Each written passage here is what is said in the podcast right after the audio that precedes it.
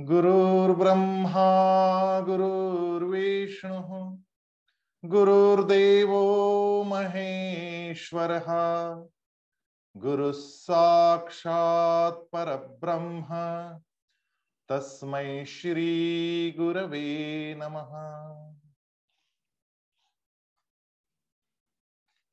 अठारहवें अध्याय का विवेचन हम लोगों ने पिछले सप्ताह आरंभ किया। सत्रहवें अध्याय तक अर्जुन पहुँचा, उसके मन के अनेक भ्रम, अनेक मोह उतरते चले गए। वो जो मूढ़ात्मा था, वो धीरे धीरे धीरे धीरे, वो सारे आवरण निकलते चले गए।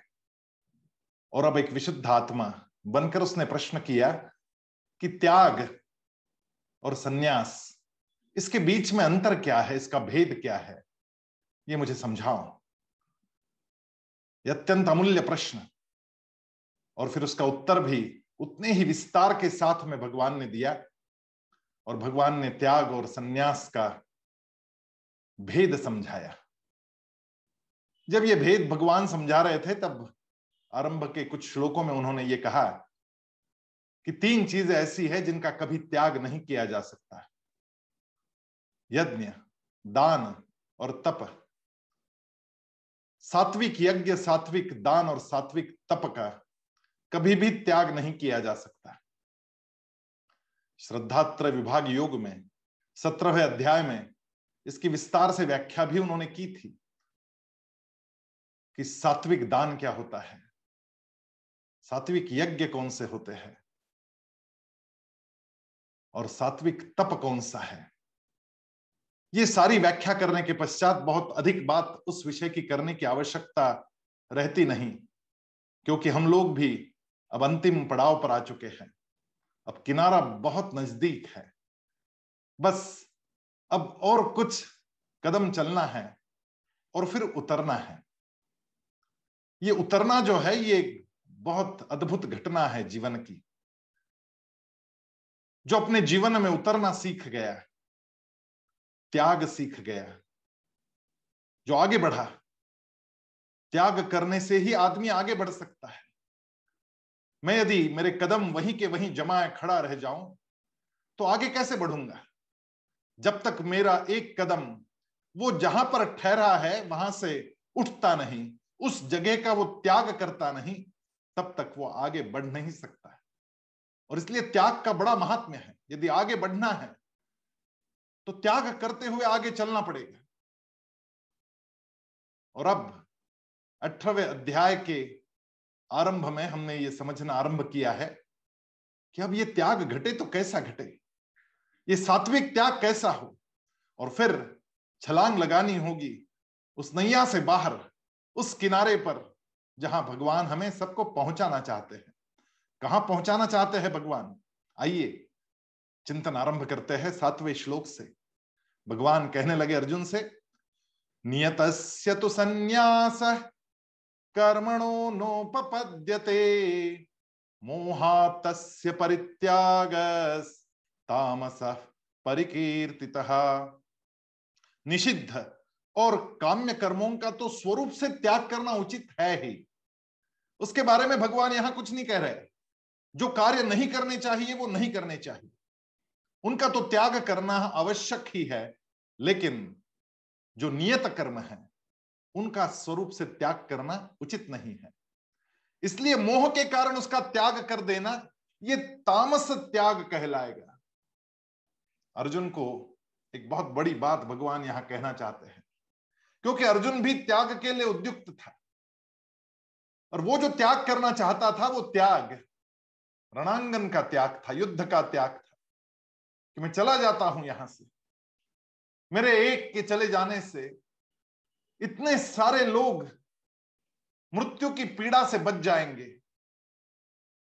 इतना बड़ा रक्तपात टल जाएगा। मैं युद्ध का त्याग करता हूँ।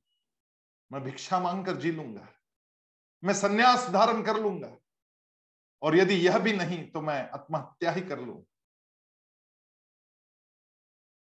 प्राणान त्यक्वा धना नीच मैं धन का त्याग करता हूँ, प्राणों का भी त्याग करता हूँ।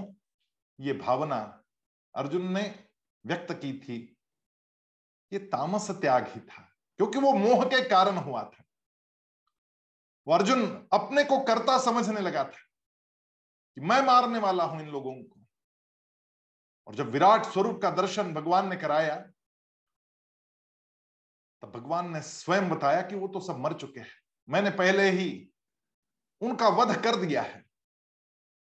द्रोणंच भीष्मंच जयद्रथंच कर्णन तथान्यान पियोध वीरान, मया हतांस्व जहिमा व्यथिष्ठा, युद्धस्व जेतास रणे सपत्ना उसी अध्याय में ग्यारहवें भगवान कहते हैं, निमित्त मात्रम भवसव्य साचिन। अर्जुन, तुम्हें निमित्त बनाया गया है। उठाओ अपना धनुष्य गांडी और चलाओ ये सारे तीर।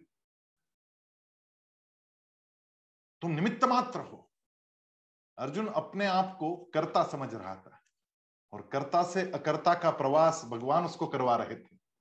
तो भगवान ने उसे कहा कि जो निषिद्ध कर्म है उनका त्याग करना तो सही बात है, लेकिन जो नियत कर्म है, उन नियत कर्म को तो त्याग नहीं सकते। उनका कभी भी त्याग नहीं किया जा सकता, क्योंकि मनुष्य का शरीर यदि प्राप्त हुआ है तो कर्म तो करने पड़ेंगे। बिना कर्म के मनुष्य रह नहीं सकता। वो कुछ ना करता, बैठ भी जाए तो कम से कम सांस तो लेता ही रहेगा। और जब तक सांस चलती है, तब तक कर्म चलता रहेगा, क्योंकि सांस लेना भी तो एक कर्म है। और इसलिए कर्मों का त्याग कदापि संभव नहीं। अशक्य प्राय है। मेरा भगवान एक बहुत सुंदर बात यहाँ संकेत में कह रहे हैं कि मुँह मोड़ने की आवश्यकता नहीं, रणांगन से मुँह मोड़ने की आवश्यकता नहीं। पीठ दिखाने की आवश्यकता नहीं, मुँह फेरने की आवश्यकता नहीं। रणांगन से मुँह फेरने की जगह तो अंतर्मुख हो जाए अंदर देख ले। जिस क्षण तू बहिर्मुखता से अंतर्मुखता की ओर जाएगा, उसी क्षण ये घटना घट सकती है। तो अंदर देख कि करने वाला है तो कौन है? ये कौन कर रहा है? अनदेखी भी करने की आवश्यकता नहीं। लेकिन अंदर देखना आवश्यक है। तो अंदर जिस क्षण देखेगा, उसी क्षण तुझे पता चलेगा कि कर्मों का त्याग असंभव है। किसी भी तरीके से ये हो नहीं पाएगा। अरे कोई अंधेरे से क्रोधित होकर अपनी स्वयं की आँखें नहीं फोड़ लेता है। अरे अपने दुष्कर मार्ग से ऊब कर कोई अपने ही पैरों पर कुल्हाड़ी नहीं चला सकता बहुत भूख लगी है और बड़ा उष्म, बहुत गर्म खाना परोसा गया। कि उसको स्पर्श करना भी मुश्किल चटके लग रहे हाथ को, उंगलियों को। भूख बड़ी लग रही है, इसलिए उस उष्णान, उष्णान्न को कोई लाथ नहीं मारता यदि अर्ध शिशी से तेरा सरदर्द हो रहा हो तो कोई अपना माथा नहीं फोड़ लेता। कर्मों का त्याग करना ये ऐसे ही है, जैसे किसी का माथा दुख रहा है और वो अपना ही माथा फोड़ने लग जाए। ये तो माथा पच्ची हो जाएगी। और इसलिए कर्मों का त्याग असंभव है। उसकी आवश्यकता भी नहीं। भगवान कहते हैं दुखमित्तेव यत्कर्म काय क्लेश भया त्यजेत, सकृत्वा राजसंत्यागन नैव त्याग फलम लभेत। जो कुछ कर्म है, वो सारे के सारे कर्म दुख रूप है।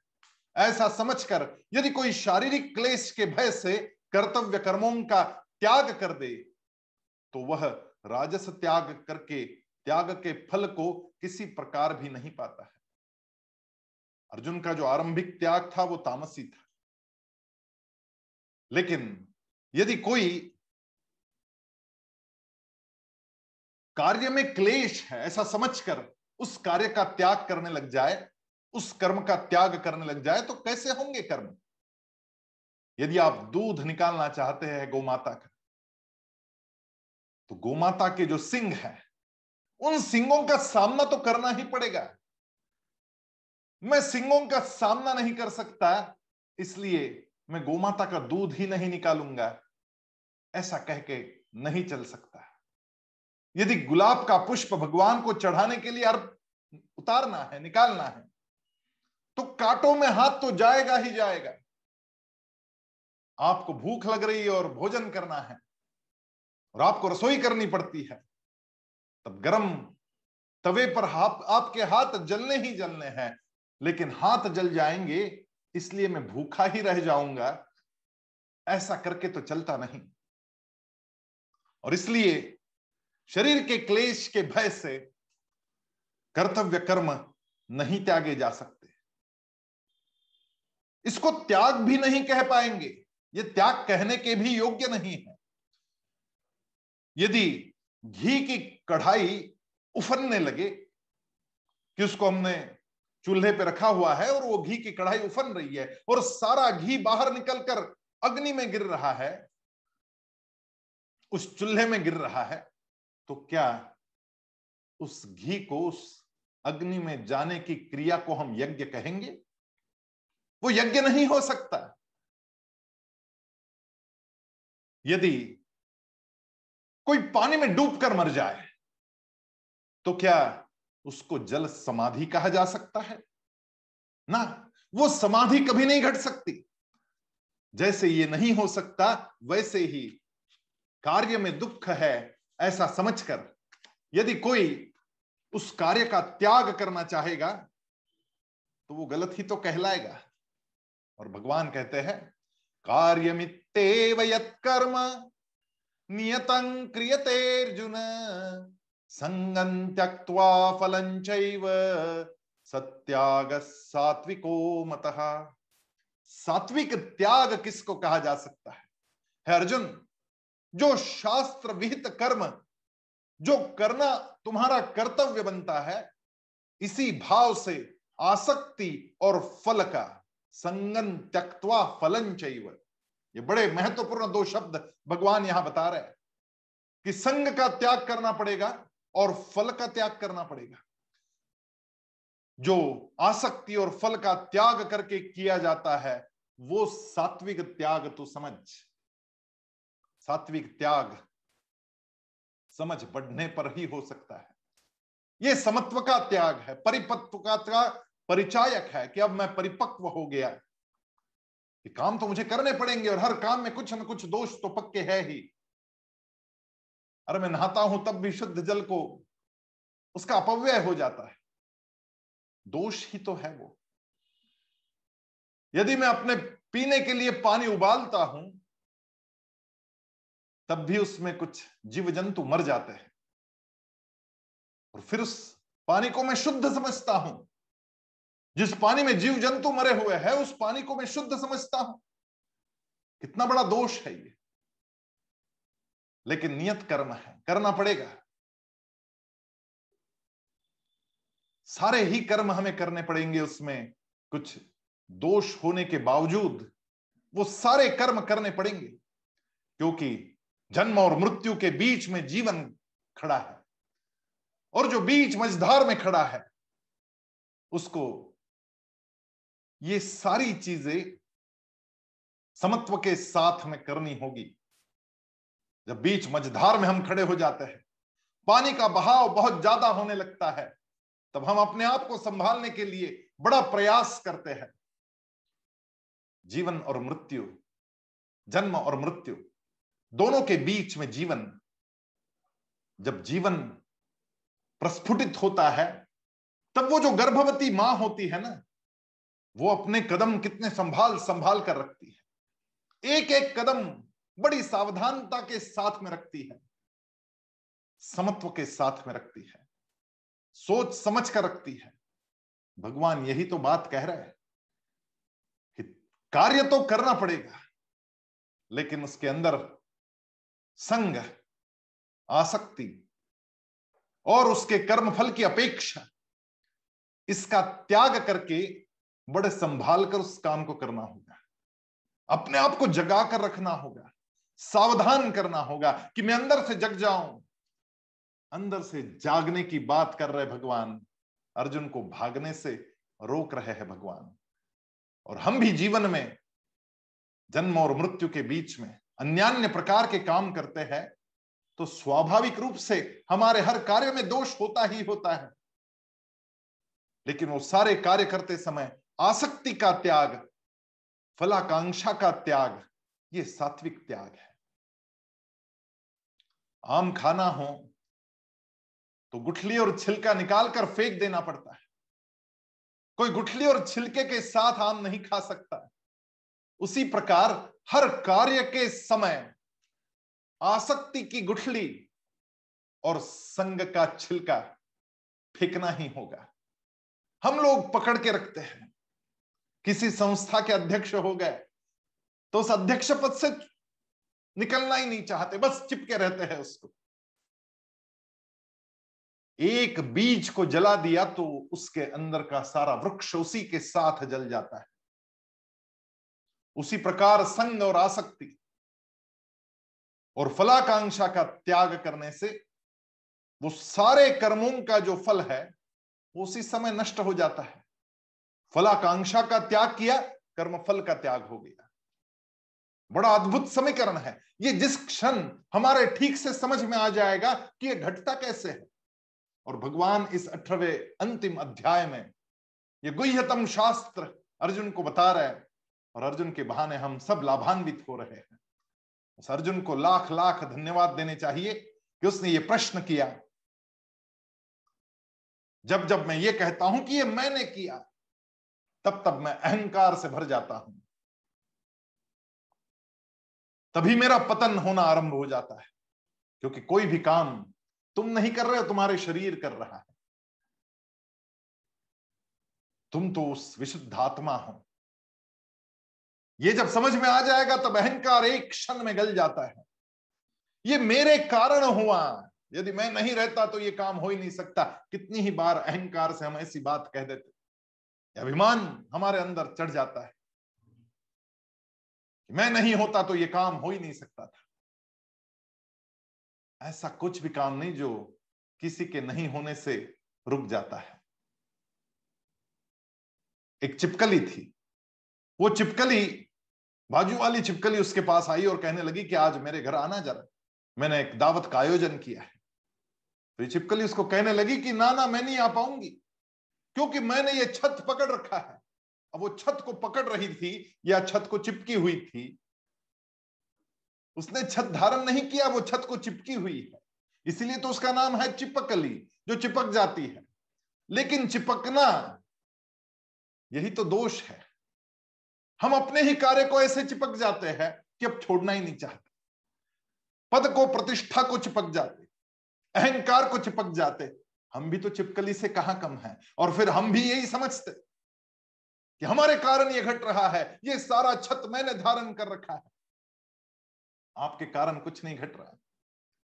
आपके कारण यदि कुछ घट रहा है और आपके नहीं रहने से यदि कुछ खालीपन आ जाएगा तो वो कितना आएगा, इसका एक्सपेरिमेंट कल सुबह सुबह कर लेना। जब नहाने बैठेंगे तो अपनी बाल्टी लबालब भर लेना पानी से। और जैसे ही पानी से बाल्टी भर जाएगी फिर धीरे से अपनी मुट्ठी उस पानी में डालना, धीरे से, एकदम। आप देखेंगे कि एक बूंद भी पानी बाहर नहीं गिरता, मुट्ठी अंदर चली जाती। और एक गैप बन गई आपके कारण। जितने पानी में आपकी मुट्ठी है, उतने पानी में कुछ एक अवकाश तैयार हो गया। अब वहाँ पानी नहीं है, जहाँ आपकी मुट्ठी है। और फिर अब आपको यह समझना है कि आपके वहाँ नहीं होने से अब कितनी जगह खाली रह जाती है? कल सुबह सुबह करके देख लेना ये। धीरे से वो मुट्ठी बाहर निकालना। और जितना गड्ढा वहाँ रह गया हो, उतना ही आपके नहीं रहने से गड्ढा रहने वाला है।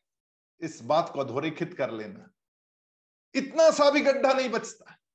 आपके नहीं रहने से कुछ नहीं बिगड़ने वाला, लेकिन अहंकार इतना उन्मुक्त हो जाता है, इतना ऊपर चढ़ता है कि मेरे कारण हो रहा है ये कार्य। अरे तू नहीं रहता तब भी होता, कोई और आके कर लेता है लेकिन तेरा वृथा अभिमान तुझे गर्त में लेके जा रहा है।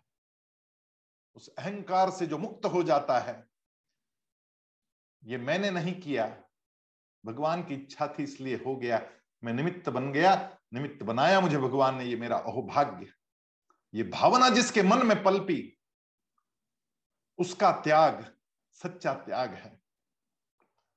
और इसलिए भगवान कह रहे कि वो जो त्याग है, वो सात्विक त्याग समझने योग्य है। संगम त्यक्वा फलन चैव सत्याग सात्विको मत। ये मेरा मत है। भगवान अपना मत प्रदर्शित कर रहे हैं। और फिर भगवान का जो मत है उसके साथ असहमत होने का कोई कारण भी नहीं बचता। आकांक्षा और अहंता, इन दोनों के त्याग से सच्चा त्याग घटता है, वो सात्विक त्याग कहलाने योग्य है। और फिर भगवान कहते, न द्वेष्ट्य कुशलं कर्म, कुशले नानुसजते त्यागी सत्व समाविष्टो मेधावी छिन्न संशय। असंशय। कौन है वो मेधावी? वो असंशय मेधावी कौन है? मैं कहता हूँ तुझे। मेधाविया ने सबसे बड़ा बुद्धिमान, सबसे बड़ा बुद्धिमान कौन है? मेधावी छिन्न संशय। जो मनुष्य अकुशल कर्मों से तो द्वेष नहीं करता और कुशल कर्म में आसक्त नहीं होता वो शुद्ध सत्व गुण से युक्त पुरुष संशय रहित बुद्धिमान और सच्चा त्यागी है। किसी भी कर्म में भेद करने की आवश्यकता नहीं। अकुशल कर्म से द्वेष करने की आवश्यकता नहीं और ना ही कुशल कर्म से आसक्त होने की आवश्यकता है। हम जब युवा थे तब स्वामी जी हम लोगों को लेकर चलते थे बच्चों के शिविरों में। बाल संस्कार शिविरों में जब जाते थे तो हमारी कुछ ड्यूटीज़ लगाई जाती थी। पहले ही दिन रात को एक बैठक होती थी और उस बैठक में हम लोगों को काम दिए जाते थे। उस काम में एक काम सेवा का होता ही होता था कि जाके बच्चों के टॉयलेट्स साफ़ करने हैं, कुछ झाड़ू निकालना है। फिर भगवान की पूजा भी करनी है। वहाँ पर शिविर में जो भगवान प्रतिष्ठित किए जाते थे, उनकी पूजा का भी काम किसी को मिल जाता था। कभी ये मिलता था, कभी वो मिलता था काम। और स्वामी जी कहते थे कि सारे काम काम ही है। किसी को कम और किसी को ज़्यादा समझने की आवश्यकता नहीं। न द्वेष के कुशल कर्म। अकुशल कर्म का द्वेष करने की आवश्यकता नहीं। ये सीखना होगा तो जाके टॉयलेट साफ़ करने होंगे। और कोई पीड़ा नहीं होती थी वो करने में। पहले लगता था ऐसे कि क्या काम दे दिया स्वामी जी ने। लेकिन एक दो शिविर हो गए, फिर उसके बाद उस काम में भी आनंद आता था। एक बड़ी सुंदर घटना है। एक घर में दो बहुएँ थी, एक बड़ी और एक छोटी। जो बड़ी बहू थी, वो बहुत ज़्यादा पढ़ी लिखी नहीं थी। तो उसको गृहिणी का काम दिया गया था। वो प्रतिदिन रोज सारा घर संवारती, सारी व्यवस्था देखती, भोजन पकाती, बच्चों का संगोपन करती, वृद्धों की सेवा करती, गृहिणी के सारे काम वो करती थी। और छोटी वाली जो बहू थी, वो छोटी वाली बहू इंजीनियर थी। अच्छा जॉब था उसका, नौकरी करती थी, पैसे कमाती थी। तो उसको प्रतिष्ठा भी प्राप्त होती थी। घर में सब लोग उसको पूछते थे क्योंकि पढ़ी लिखी है। तो जो भी निर्णय करना है उसको पूछकर होता था। उससे उसका अहंकार इतना बढ़ गया कि मेरा काम, मेरा जॉब मेरी शिक्षा, अहंकार से लबालब भर गई। यहाँ तक कि वो बड़ी बहू का अपनी जेठानी का अपमान भी कर देती कभी। बड़े आराम से जीती। जैसे मैं बाहर का काम कर रही हूँ तो सारा घर का काम तुम्हें ही करना है। इस भाव में जीती। एक दिन उसे अपने विद्यालय से, बच्चे के विद्यालय से फ़ोन आया। और फ़ोन पर कहा गया कि आपको विद्यालय में आना है। इसके मन में कई प्रकार के तर्क वितर्क आए कि मुझे विद्यालय में क्यों बुलाया गया? हो सकता है बच्चे ने कुछ वहाँ पर गड़बड़ कर दी है। हो सकता है कुछ उसने मस्ती कर ली हो। बड़ी डरती डरती पहुँची वहाँ पर। वहाँ की प्रधानाचार्य, प्रिंसिपल जो थी, उसने बुलाया। बच्चे को भी बुलाया गया। इसके समझ में नहीं आ रहा था ये शुरुआत ही कर दी कि मेरे बच्चे से कोई भूल हो गई क्या? तो उस प्रधानाचार्य ने कहा कि ना ना, आपके बच्चे जैसा बच्चा तो वास्तव में विरला है। अरे, कितने सारे श्लोक बोलता है संस्कृत में। बड़े शुद्ध श्लोक बोलता है। सब शिक्षकों का आदर करता है। प्रतिदिन अपना काम, जो भी होमवर्क दिया गया है, गृह कार्य दिया गया है, वो पूर्ण करके आता है। कहानियाँ तो इतनी सुंदर सुंदर कहता है। सारे बच्चे उससे कहानी सुनने के लिए लालायित रहते हैं। आपने आपके बच्चे पर ऐसे संस्कार किए और इसलिए आप आदर्श माता है। और हमारी ये परिपाठी है कि 15 अगस्त का झंडा वंदन। हम आदर्श माँ के हाथों करवाते हैं और आदर्श माता पुरस्कार से उसको सम्मानित करते हैं। तो इस 15 अगस्त को आपको झंडा वंदन करने पधारना है। इस छोटी वाली बहू को बड़ा आश्चर्य हुआ कि उसका बेटा संस्कृत श्लोक कहाँ से सीख लिया? इतनी अच्छी अच्छी कहानियाँ कहाँ से सीख लिया? घर लौटते लौटते उसने पूछा कि बेटा तुमको ये सब सिखाया किसने? तो बच्चे ने कहा कि बड़ी माँ ने सिखाया। रोज शाम को जब भगवान के सामने दिया जलाती है और साथ में हम लोगों से कुछ संस्कृत श्लोक सिखाती है, अच्छी अच्छी कहानियाँ बताती है, उसी से मैंने सब कुछ सीख लिया। तब छोटी बहू को बड़ी ग्लानी हुई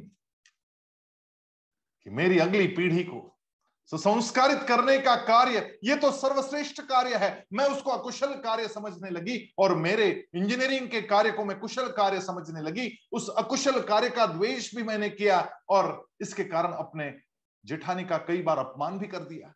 बड़ी ग्लानी से भर गई। आँखों में आँसू आ गए।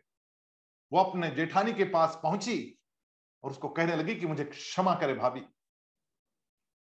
मेरी बड़ी भूल हो गई।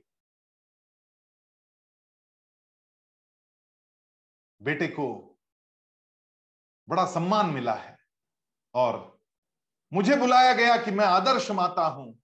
लेकिन आज एक बात कह देती हूँ कि माता का जिम्मा तो मैंने नहीं निभाया। आप ही इसकी बड़ी माँ, आपने ही माँ का जिम्मा निभाया। बड़ी कुशलता के साथ निभाया। और इसलिए इस साल झंडा वंदन आपके ही हाथों हो और आदर्श माता का सम्मान भी आपको ही प्राप्त हो। आप जो काम कर रही है, वो सर्वश्रेष्ठ कार्य है। वास्तव में, हमारी संस्कृति में जो गृहिणी का कर्तव्य है, वो सर्वश्रेष्ठ कार्य समझना चाहिए। लेकिन भूल से हमने उसको अकुशल कार्य समझ लिया। कोई कार्य अकुशल नहीं होता और कोई कार्य कुशल नहीं होता। सारे कार्यों की अपनी अपनी महत्ता है। हमें जीवन की ओर देखने का एक समग्र दृष्टिकोण विकसित करने की आवश्यकता है। और जैसे ही ये समग्र दृष्टिकोण विकसित होता है, वैसे ही हमारे कई भ्रम मिटते चले जाते हैं। तो भगवान कहते हैं, नहीं देह भ्रता शक्यन त्यक्तुम कर्माण्य शेषतः यस्तु कर्म फल त्यागी सत्यागीत्यभिधीयते क्योंकि शरीरधारी किसी भी मनुष्य के द्वारा संपूर्णता से सब कर्मों का त्याग किया जाना शक्य नहीं। इसलिए जो कर्म फल का त्यागी है, वही त्यागी है, यह कहा जाता है। जीवन को समग्रता से देखना होगा जैसे शरीर के अन्य अंग होते हैं, और हर अंग का अपना कर्तव्य है, हर अंग अपना अपना कार्य करता है। मस्तिष्क सोचने का काम करता है, हाथ स्वच्छता का काम करता है पैर चलने का काम करते हैं, पेट अन्न पचाने का काम करता है, हृदय रक्ताभिसरण का काम करता है। कुछ इंद्रियों को मलमूत्र विसर्जन का काम करना पड़ता है। अलग अलग प्रकार के काम करने से अलग अलग इंद्रिया श्रेष्ठ और कनिष्ठ नहीं हो जाती, क्योंकि हमें समग्रता से देखना चाहिए कि ये शरीर पूरा है। इसमें से एक भी अंग चला जाए हमारा तो बड़ी कठिनाई होगी। एक काम यदि बंद हो जाए तो सारे ही काम बंद हो सकते हैं। और इसलिए जैसे शरीर को समग्रता से हम देखते हैं, वैसे जीवन को भी समग्रता से देखना आना चाहिए। और इसलिए जीवन में सब प्रकार के कार्य आपको करने पड़ेंगे। कुछ काम श्रेष्ठ होंगे, कुछ कनिष्ठ होंगे। कुछ कुशल होंगे, कुछ अकुशल होंगे, लेकिन वो सारे ही काम करने ही पड़ेंगे। उसका त्याग करना असंभव है। लेकिन एक काम हो सकता है कि तू सात्विक त्यागी बन जाए उस कर्म फल का त्याग कर दे। उस कर्म से कोई अपेक्षा नहीं। ऐसा जब घटेगा तेरे साथ इसका मतलब ये नहीं कि कर्म से फल प्राप्त नहीं होगा। कर्म से फल तो प्राप्त होने वाला है, लेकिन तेरी अपेक्षा छुट जाए, तेरा संग छुट जाए, बस इतना हो जाए, वो कर्म फल की अपेक्षा निकल जाए और तेरी आकांक्षा तेरा मोह जब निकल जाएगा कि आज मैं ये काम कर रहा हूँ, कल भी मैं यही काम करूँगा, ऐसा सोचने की आवश्यकता नहीं। कल जो काम मुझे करना पड़ेगा मैं करूँगा। कोई काम छोटा नहीं, कोई काम बड़ा नहीं। हर काम एक जैसा है। ऐसी समग्रता के साथ में, समत्व के साथ में हम यदि सोचने लग जाए तो जीवन में एक अमूलाग्र परिवर्तन घटने लगता है। भगवान आगे कहते हैं अनिष्टमिष्टम मिश्रंच त्रिविधं कर्मण फलम। भवत्यत्यागिनाम प्रेत्य न तो सन्यासिनां क्वचित कर्म फल का त्याग न करने वाले मनुष्यों के कर्मों का तो अच्छा बुरा और मिला हुआ ऐसे तीन प्रकार के फल मरने के पश्चात अवश्य होते हैं। किंतु कर्म फल का त्याग कर देने वाले मनुष्यों के कर्मों का फल किसी भी काल में नहीं होता। यह समझने की बात है। बहुत सुंदर बात कही। जो काम बुरे कर्म है, अनिष्ट कर्म जिसका त्याग करना आवश्यक था, लेकिन किया नहीं। वो अनिष्ट कर्म यदि आप करते जाएँगे तो मरने के पश्चात आपको वो अनिष्ट कर्मों का फल अवश्य मिलना है। तो आपकी अगली योनि जो होगी, अगला जन्म जो होगा, हो सकता है कीट पतंग का जन्म होगा। आपको भुगतना पड़ेगा। अनिष्ट कार्य का अनिष्ट फल प्राप्त होगा। इष्ट कर्म का इष्ट फल प्राप्त होगा जो शास्त्र विहित कर्म बताए गए, जो स्वभावगत कर्म है, जो धर्म सम्मत कर्म है, वो कर्म करने में, वो अच्छे कार्य यदि मैं करता चला जाऊँ तो उन अच्छे कार्यों का फल भी मरणोपरांत मिलेगा। तो मैं जितने अच्छे कार्य किए, जितना आपका बैलेंस बना, उतना स्वर्ग सुख भी प्राप्त हो जाएगा। और कुछ मिश्र फल भी प्राप्त होते हैं। अनिष्टम इष्टम मिश्रंच अनिष्टम इष्टम मिश्रंच तीन प्रकार के कार्य, तीन प्रकार के फल। ये जो मिश्र कार्य है, जो हम मानव देह में आके करते हैं, कुछ योग्य है, कुछ अयोग्य है, और दोनों ही प्रकार के काम करने पड़ेंगे हम लोगों को तो हमें भी मिश्र फल प्राप्त होंगे खट्टे मीठे। और अक्सर खट्टे मीठे ज़्यादा पसंद आते लोगों को। तो जब खट्टा मीठा कर्म है तो खट्टा मीठा फल मिलेगा। वो मनुष्य जन्म फिर से मिलेगा। कई लोग कहते कि हम तो फिर एक बार मनुष्य जन्म चाहेंगे। तो वो मिश्र फल है। लेकिन जिसने अपने कर्म फल का त्याग कर दिया, जिसने आकांक्षा का त्याग कर दिया, उसको वो परम पद प्राप्त हो जाता है। उसको ना कीट पतंगों की योनि में जाने की आवश्यकता, ना स्वर्ग में जाकर कुछ दिन वहाँ रहने की और फिर लौटने की आवश्यकता, ना मनुष्य जन्म में फिर आने की आवश्यकता। वो परम पद प्राप्त करता है सदा सदा के लिए भगवत चरणों में उसका स्थान बन जाता है। और इसलिए इदम न मम, जो भी कार्य मैं करूँ, उसके साथ ये कहना हम सीखे कि मेरा नहीं इदम न मम। इसलिए तो जब आहुतियाँ दी जाती है, तब स्वाहाकार किया जाता है। स्वाहा, दे दिया, मेरा नहीं, तेरा, इदम न मम। बचपन से हम लोगों को एक आरती सिखाई गई, ओम जय जगदीश हर उसकी जो अंतिम पंक्तियाँ है, वो बड़ी प्यारी है। हमने कभी गौर से देखी नहीं। उसमें कहा गया, तन मन धन सब जीवन सब कुछ है तेरा। और फिर कहा गया, तेरा तुझको अर्पण, तेरा तुझको अर्पण, क्या लागे मेरा? ओम जय जगदीश हरे। तेरा तुझको अर्पण, क्या लागे मेरा? मेरा कुछ नहीं, ये सब तेरा ही है, ये तेरा कराया हुआ।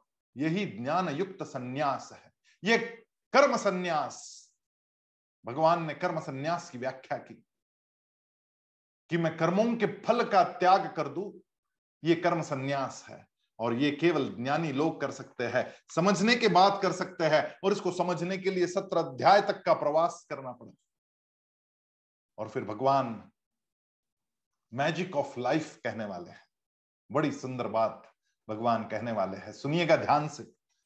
जब ऐसे ही पढ़ते हैं तो बड़ी क्लिष्ट भी नज़र आती है कि ये क्या कहना चाहते भगवान, कुछ समझ में नहीं आता। लेकिन गौर से देखेंगे, उसका चिंतन करेंगे और पिछले सत्रह अध्यायों का भी चिंतन करते करते आगे बढ़ेंगे, तब इस बात की महत्ता समझ में आएगी। अठारहवें अध्याय में सबसे बड़ा उपदेश भगवान ने किया। उस उपदेश के समीप अब भगवान पहुँच रहे हैं। अर्जुन को उस और ले जाना है, वो छलांग लगानी है अर्जुन से अब। बस कुछ कदम बचे हैं कि छलांग लगनी है। भवसागर पार होना है। और भगवान ने कहा पंचयितानि महाबाहो, कारणानि निबोध में सांख्ये कृतांते प्रोक्तानि, सिद्धये सर्वकर्मणाम। हे अर्जुन, है महाबाहो संपूर्ण कर्मों की सिद्धि के ये पाँच हेतु, कर्मों का अंत करने के लिए उपाय बतलाने वाले सांख्य शास्त्र में बताए गए हैं। उनको तुम उससे भली भांति जान कि कर्मों का अंत कैसे हो जाएगा। उसके जो पाँच हेतु है, वो पाँच हेतु तू समझ ले। वास्तव में कर्म और कर्ता, वो कर्ता कर्म करता है, लेकिन आत्मा, कर्म और आत्मा, इनका परस्पर संबंध शून्य है। जैसे अवकाश और आकाश अलग अलग है। आकाश हम उसको कहते जहाँ पे मेघों की भीड़ जमा हो गई। और अवकाश उसको कहते कि जहाँ पर कोई मेघ नहीं है, लेकिन इसमें वो अवकाश बदलता नहीं। वो अवकाश वैसा कि वैसा है। उसमें कोई अंतर नहीं। वो अवकाश और आकाश दिखने में अलग अलग है लेकिन, क्योंकि आकाश में कुछ बादल देखे जाते हैं। तो वो अलग अलग है। इसलिए हम उनको अलग अलग समझते क्योंकि वहाँ पर कुछ आवरण आ गया, बादलों का आवरण आ गया। जैसे सूर्य और मृगजल अलग अलग है। जैसे नदी में जो पत्थर है, हम कहने को तो उसको भी नदी कहते हैं। हम समग्रता से उसको नदी ही कहते लेकिन नदी में पानी भी है और कुछ पत्थर भी है। लेकिन पत्थर और पानी पृथक पृथक है। वैसे आत्मा और कर्म है तो पृथक पृथक। समझने की आवश्यकता है कि फिर वो कौन है जो कर्ता बन जाता है? वो कौन है? कौन से वो पाँच हेतु है? भगवान ने अब ऐसा गुह्यतम शास्त्र खोलने का यहाँ पे विचार बताया ध्यान से सुनिएगा। समझने में थोड़ा सा कठिन लगेगा, लेकिन एक बार समझ में आ जाए और फिर उसके बाद आचरण में आ जाए तो एक अद्भुत परिवर्तन घटना है। उसके बाद एक अद्भुत छलांग लगनी है कि आप उस ओर चले जाएँगे। अठारहवें अध्याय में जो मर्म बताए गए, उस ओर जाने के उसमें यह कर्म संन्यास बताया गया। और ये जो कर्म संन्यास है, इसके कर्म के पाँच हेतु कौन से, इसकी व्याख्या भगवान ने की। भगवान कहते हैं अधिष्ठान तथा कर्ता कर्णंच पृथक विधम विविधाश्च पृथक चेष्टा दैवन चैवात्र पंचमम। वो पाँच चीज़ें बताई भगवान ने, जो कर्म का हेतु बन जाती है। तो इस विषय में अर्थात कर्मों की सिद्धि में सबसे पहली चीज़ यदि कोई है तो वह अधिष्ठान। सारे कर्म जिस अधिष्ठान के कारण होते हैं, वो अधिष्ठान है मेरा शरीर। ये शरीर, वो सारे कर्म कर रहा है। तो पहला हेतु है शरीर। अधिष्ठानम तथा कर्ता। अब ये कर्ता कौन है? ये कर्ता जो है, कर्ता ये शब्द ही बड़ा प्यारा शब्द। ये कर्ता शब्द समझने योग्य है। जिसके मन में कर्तृत्व का भाव रह गया, वो है कर्ता। ये मैंने किया। ये मैंने किया, ये कर्तृत्व का भाव जिसके मन में रह गया, वो है कर्ता। और वो जो प्रकृतिस्थ जीव है, जिस पर कुछ आवरण चढ़े हुए हैं, वो अभी विशुद्ध नहीं हुआ। उसका उल्लेख पहले किया गया मूढ़ात्मा। मूढ़ात्मा। वो ये समझ रहा है कि शरीर ही मैं हूँ। ये समझने लग गया। और फिर वो कर्तृत्व का भाव जगाने लग गया कि ये मैंने ही किया है। वो जो बैठा है अंदर, वो है कर्ता। अधिष्ठान तथा कर्ता। करणंच। अब ये करण क्या है? करण का मतलब होता है उपकरण। सारे कार्य करने का उपकरण कौन है? सारे कार्य करने के उपकरण है हमारी इंद्रिया। फिर कुछ इंद्रिया हमारी बाहर है और कुछ अंदर है।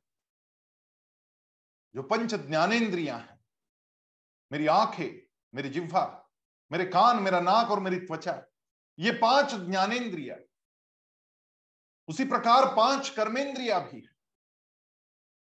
जिह्वा ज्ञानेन्द्रिय है, लेकिन मुख जो है, वो कर्मेंद्रिय है। वो कर्म करता है, चबाता है, वो बोलता है, खाना खाता है, वो कर्म करता है। मेरे दोनों हाथ, दोनों पैर और उत्सर्जन के दोनों इंद्रिया, ये पाँच मेरी कर्मेंद्रिया और पाँच ज्ञानेन्द्रिया इस प्रकार से ये जो दस है, वो दस इंद्रिया और बची हुई तीन जो है वो अंतकरण। अंतकरण में तीन चीज़ें हैं। मन, बुद्धि और अहंकार। ये तेरह चीज़ों का मिलकर जो समूह बना, वो है करण, वो उपकरण बनते हैं। वो हाथ देने का काम करते, पैर चलने का काम करते। सारे कार्य के जो हेतु है, उसमें इनकी भूमिका बड़ी महत्वपूर्ण है। और फिर विविधाश्च पृथक चेष्टा। सिर्फ़ पैर होना पर्याप्त नहीं। उन पैरों को चलना पड़ता है, कुछ चेष्टा करनी पड़ती है, कुछ प्रयास करना पड़ता है। वो जो प्रयास करने की ऊर्जा है, विविधाश्च पृथक चेष्टा वो कर्म, वो शरीर के हलचल, वो चौथा हेतु है और पांचवा हेतु है दैव। ये दैव क्या है? जिस आत्मा ने इस शरीर में आश्रय प्राप्त किया, उस आत्मा के कुछ पूर्व संकल्प है, उसके कुछ पूर्व जन्म के संस्कार है, जिससे उसका दैव तैयार हुआ, जिसके उसका भविष्य तैयार हुआ। ऐसे नहीं हो जाता। जैसे ही छोटा बालक जन्म लेता है, माँ के कोख से बाहर निकलता है, आप देखिएगा, कोई भी जानवर इस सृष्टि में कोई भी जानवर जब पैदा होता है, फिर वो मनुष्य हो या अन्य कोई प्राणी, वो अपने आप पैदा होते ही वो दूध की तलाश में अपने माँ के स्तन तक पहुँचता है। कहाँ से सीखा, किसने सिखाया? कौन था वो सिखाने वाला? कि तेरे पेट में जो भूख है, उस भूख को मिटाने का ये स्थान है, किसने बताया? अपने आप ढूंढता हुआ चला जाता है। और दूध पीने लग जाता है। दूध पीना भी उसको किसी ने सिखाया नहीं, फिर भी पीना सीख गया। ये दैव है, ये पूर्व जन्म के संस्कार है, जन्मों जन्मों के संस्कार है, वो लेकर के वो आया है। तो वो जो दैव है, वो पांचवा कारण है। अधिष्ठान तथा कर्ता करणंच पृथक विधम विविधाश्च पृथक चेष्टा दैवंचवात्र पंचमम ये पाँच चीज़ें हर कार्य का हेतु बन जाती है। और फिर भगवान कहते हैं शरीर वांग मनोभीर कर्म प्रारभते नरहा न्यायम वा विपरीतम वा, पंचैते तस्य हेतवः। मनुष्य मन, वाणी और शरीर से शास्त्रानुकूल अथवा विपरीत, जो कुछ भी कर्म करता है, सारे कर्मों का ये पाँच कारण है। सारे कर्मों के ये ही पाँच कारण है। इसके अलावा हो ही नहीं सकता। जैसे वसंत ऋतु आती है और अपने आप वृक्ष पल्लवित होने लगते उनमें से फूल प्रकट हो जाते उनको फल लग जाते उन्हीं फूलों के फल बन जाते अपने आप घटता है। या फिर वर्षा ऋतु आती है तो अपने आप बादल आसमान में छा जाते वर्षा करते और फिर फ़सल उगती है। ये सारी क्रियाएँ अपने आप घटती लेकिन उसका कारण वो स्वयं बनते जैसे हीरे को तराशने के लिए हीरे का ही इस्तेमाल किया जाता है। लोहे को धार लगाने के लिए लोहे का ही इस्तेमाल किया जाता है। अन्य शस्त्र लोहे से बनाने के लिए फिर लोहे का ही उपयोग किया जाता है। वैसे ये सारे कर्म, जो कुछ भी घट रहे हैं, उसके कारण ये पाँच है। अधिष्ठान, कर्ता, करण, दैव और वो चौथा रह गया। क्या है? देखो, ऐसा होता है कि हम जब आगे बढ़ते तो पीछे का थोड़ा थोड़ा निकल जाता है। तो भिन्न भिन्न प्रकार की चेष्टा, विविधाश्च पृथक चेष्टा दैवन चैवात्र पंचमम। ये पाँच कारण हर कर्म के लिए कारणीभूत है। हर कर्म इन्हीं पाँच कारणों के कारण होता है। तो भगवान कह रहे कि लेकिन जो अशुद्ध बुद्धि का व्यक्ति है, वो क्या सोचता है?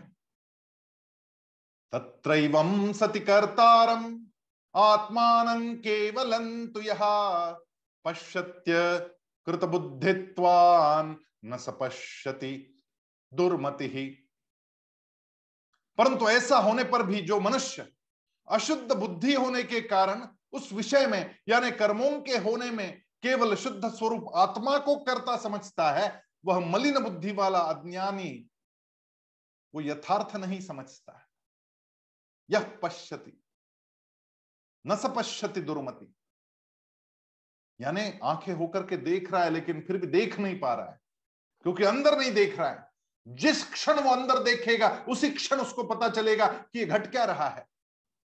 वो आत्मा जो है, वो विशुद्ध हो जाए। वो सारी मलिनता और सारा दैव का आवरण निकल जाए।